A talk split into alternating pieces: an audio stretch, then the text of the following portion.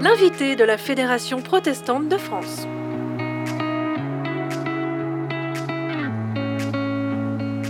Bonjour à toutes et à tous, c'est l'été, c'est le temps des vacances, le temps d'une pause bien méritée.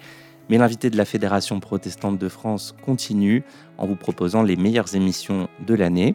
Et tout de suite, pour commencer, une rencontre avec la pasteur Joël Suter Razana Joari, secrétaire général depuis décembre 2020 de la Fédération des Églises évangéliques baptistes de France.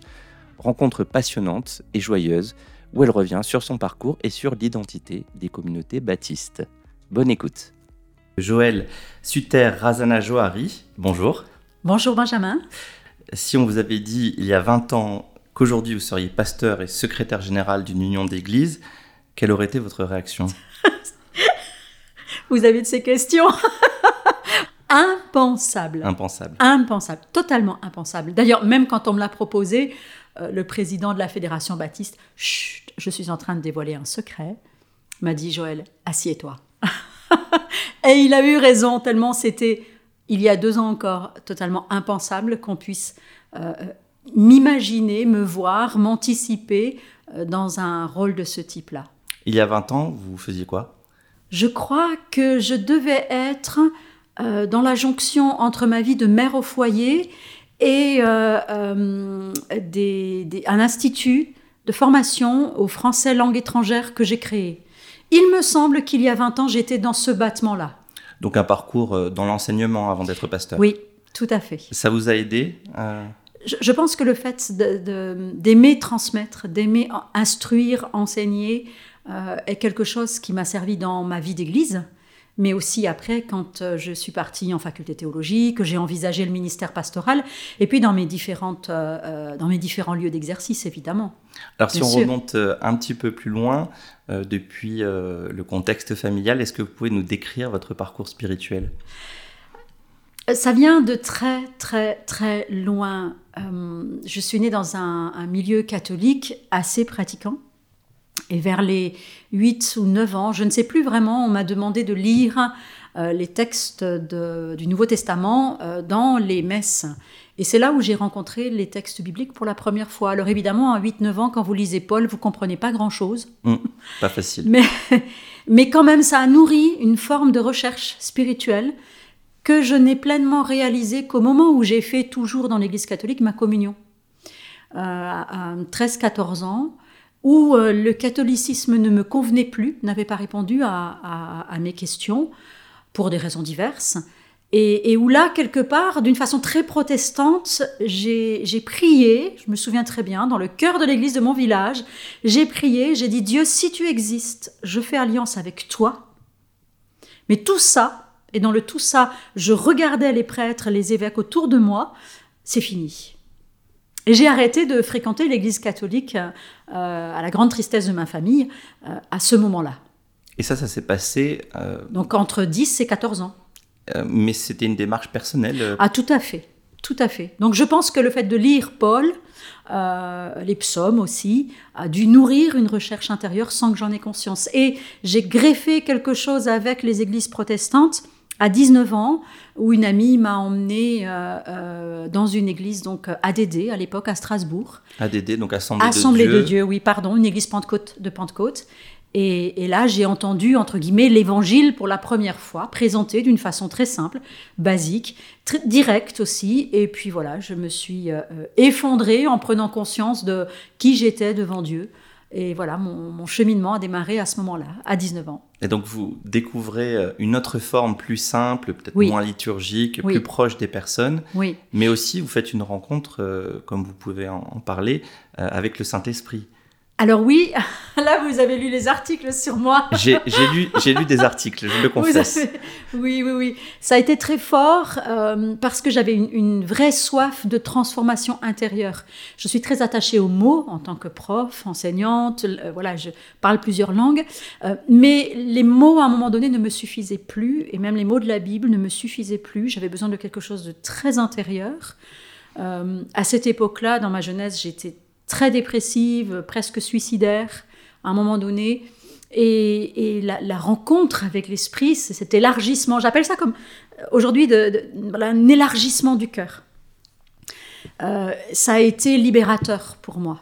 Et euh, euh, voilà, il y a eu deux périodes comme ça, une donc dans ma vingtaine et une autre beaucoup plus tard, à 40 ans, où j'ai vécu le, même type d'élargissement intérieur, de libération. Et ça les deux fois totalement transformé ma, ma vie de prière, ma piété. voilà, des, des temps très forts pour moi. Alors donc ces expériences spirituelles et ces rencontres de différentes églises vous ont conduit à devenir pasteur en 2008. Oui. Un an ou deux ans, quelques années après que la Fédération euh, des Églises évangéliques baptistes de France ait ouvert le ministère pastoral aux femmes. Tout à fait. Vous aimez les défis Oui, non. Euh, c'est pas, c'est pas un choix ça s'est imposé euh, de soi-même à moi. Vous étiez déjà très engagée J'étais très engagée dans les églises. Euh, j'aime à dire aujourd'hui qu'en fait, à cette époque-là, 2006-2007, je prêchais, euh, j'enseignais plus que mon pasteur. Et puis évidemment, au bout d'un moment, on se sent vide, on se sent sec. Donc voilà, et, c'est là où la dynamique faculté de théologie s'est mise en place. Et à la fin, ben, pour aller où Voilà, la question s'est posée. Et c'est imposé à moi euh, la réponse. Vous avez commencé des études de théologie sans forcément avoir le projet d'être pasteur j'ai commencé des études de théologie en me disant je ne veux surtout pas aller vers là. Surtout pas. ah non, non, mais euh, ça c'est classique chez moi. Hein. surtout pas ça. Et puis finalement, au bout d'un moment, je suis devant la porte et, je comprends que, que c'est là qu'il faut que j'aille. Comme si quelque part, d'une certaine façon, je le pressentais mais je ne voulais pas y aller. Tout en moi me retenait d'y aller. Et puis finalement, au bout d'un moment, ça s'impose à moi et je dis oui. Alors ça donne quoi être pasteur, être une femme pasteur dans, les premières années où la Fédération des Églises évangéliques baptistes a ouvert le ministère pastoral aux femmes?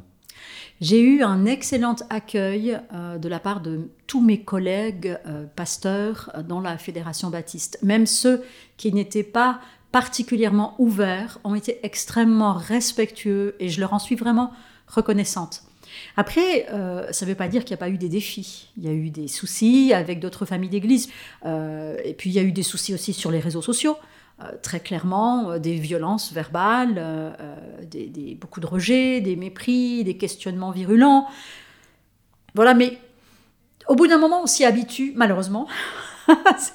on s'y habitue et puis on, les met de côté, quoi. On rentre plus dans, dans le jeu des réponses. Mais ça ne veut pas dire que c'était pas douloureux. Oui, ça a été un combat, on imagine. ça a été un combat. Plusieurs fois, un combat aride, surtout contre l'amertume et une certaine forme de violence intérieure qui est animée, animée par euh, la violence extérieure. Quand euh, on m'a menacé de mort. Euh, ça allait jusque-là. Ah oui, ça allait jusqu'aux menaces de mort. Sur moi, sur mes enfants aussi par quelqu'un qui habitait à 25-30 km de chez moi, donc qui était parfaitement susceptible de venir accomplir lui-même sa fatwa. Euh, voilà, et cette phrase me reste toujours que ces enfants soient tués pour la plus grande gloire du nom de notre Seigneur Jésus-Christ. C'est d'une violence inouïe. C'est d'une violence inouïe, et puis ça, ça nous rappelle quand même euh, le triste événement euh, récent de Samuel Exactement. Paty. Une, une, conception de, de, la, de la pureté de la foi qui est remise en cause par euh, une personne qui est porteuse de, euh, de, de, de particularisme qui, qui ne, que je n'accepte pas. Hmm. Il faut que ça rentre dans la case, sinon c'est pas bon. Exactement, exactement. C'est cette notion de, on, jette sur l'autre euh, un anathème parce qu'il a touché à ma conception de ce qui est sacré. Donc, si nous, en tant que chrétiens, quelle que soit notre appartenance ecclésiale, nous ne nous levons pas pour dire non à ce type de fanatisme-là en interne, eh bien nous avons déjà perdu la partie. Alors aujourd'hui, on en a parlé, le, monde protestant est très pluriel. La Fédération protestante de France compte près de 30 unions d'églises et il en existe plus. À l'intérieur même de ces unions, il y a des courants divergents. Hmm. On dit souvent pour rigoler d'ailleurs que si on met deux protestants dans une pièce, on a trois avis à la fin. Euh, et c'est pour cela que le protestantisme a besoin de ponts que la fédération mm. protestante essaye de développer à mm. travers ce service du, lien fédératif qui essaye de, faire en sorte que les églises différentes se rencontrent, se reconnaissent mm. et euh, puissent mettre en œuvre des projets communs. Euh, j'ai l'impression que vous êtes peut-être un, de ces ponts aussi qui, qui veut réconcilier, qui veut, qui veut faire alliance, faire communion. Euh, comment ça vous parle dans votre ministère de secrétaire général? Alors là, vous touchez un point qui est vraiment sensible, névralgique pour moi, parce que tout ce que vous dites de la Fédération protestante de France est vrai pour moi aussi dans la Fédération baptiste notre structuration sous forme de congrès qui décide de l'avancée d'Église a abouti, euh, au bout de quelques décennies, à la construction, à la constitution d'une fédération très diverse en elle-même. Nous avons comme ça plusieurs... Euh, euh, plusieurs lieux qui pourraient devenir des lieux de clivage. Il y a la question charismatique qui a été débattue dans les années 50-60, qui a donné lieu à la coexistence d'églises euh, charismatiques à côté d'églises non charismatiques. Euh, il y a la question œcuménique qui est aussi euh, largement débattue dans nos églises, et puis cette question du ministère pastoral féminin. Il y a les pros et les moins pros. On va dire, on n'a plus vraiment d'anti chez nous, mais on a encore des moins pros que d'autres. Voilà, ceux qui sont pros pour les autres à côté, mais pas pour nous. Voilà, on va l'exprimer comme ça. Donc la, la Fédération baptiste est traversée de courants euh, euh, différents. Et du coup, c'est aussi un enjeu pour nous dans les années à venir de savoir euh, qu'est-ce qui est constitutif de notre communion, comment on vit ensemble ce qui nous unit. Ça, c'est vraiment un, projet que j'ai à cœur, de permettre à, chaque, euh, chacune de ces mouvances qui est là, euh, en interne, de, euh, comprendre la, façon de vivre et d'interpréter la Bible sur ces points cruciaux de l'autre Église, l'Église voisine, et réciproquement. Que chacun puisse voir, non pas ce qui manque d'après elle à l'autre Église, mais la force de l'autre. Et là, une fois qu'on aura fait ce travail, euh, il me semble qu'on aura déjà euh, beaucoup avancé, nous, en interne, mais je pense effectivement que c'est exactement la même problématique qui se pose pour la Fédération protestante. Alors, on a déjà beaucoup discuté. Euh, mais je suis bavarde en plus, alors. Et puis je vous pose plein de questions, donc c'est normal. Une dernière question pour, pour conclure. Ça veut dire quoi être baptiste? Ouh là là, grande question, puisque justement on, on, y, on y réfléchit. Alors pour moi, être baptiste, ça signifie être enraciné dans la parole et en même temps être enraciné pleinement dans le monde. Euh, il y a ce, désir d'ouverture, ce refus de, l'enfermement de, sa position de chrétien, de son interprétation du monde. Euh, donc avec ces deux ces deux jambes-là, une jambe enracinée dans le texte biblique, une jambe enracinée dans le monde, un peu à la manière de Barth, Karl Barth, qui disait un chrétien euh, doit avoir la Bible d'une main, le journal dans l'autre. Là, Karl Barth devait être un bon baptiste. On retiendra ça.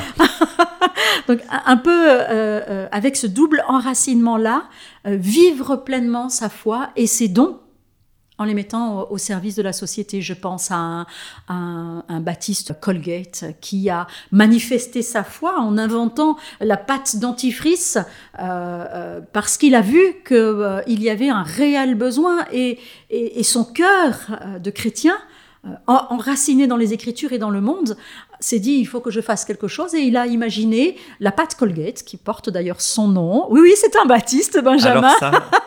Vous ne le saviez pas. Aujourd'hui, on a appris quelque chose. Il n'y a pas que Martin Luther King.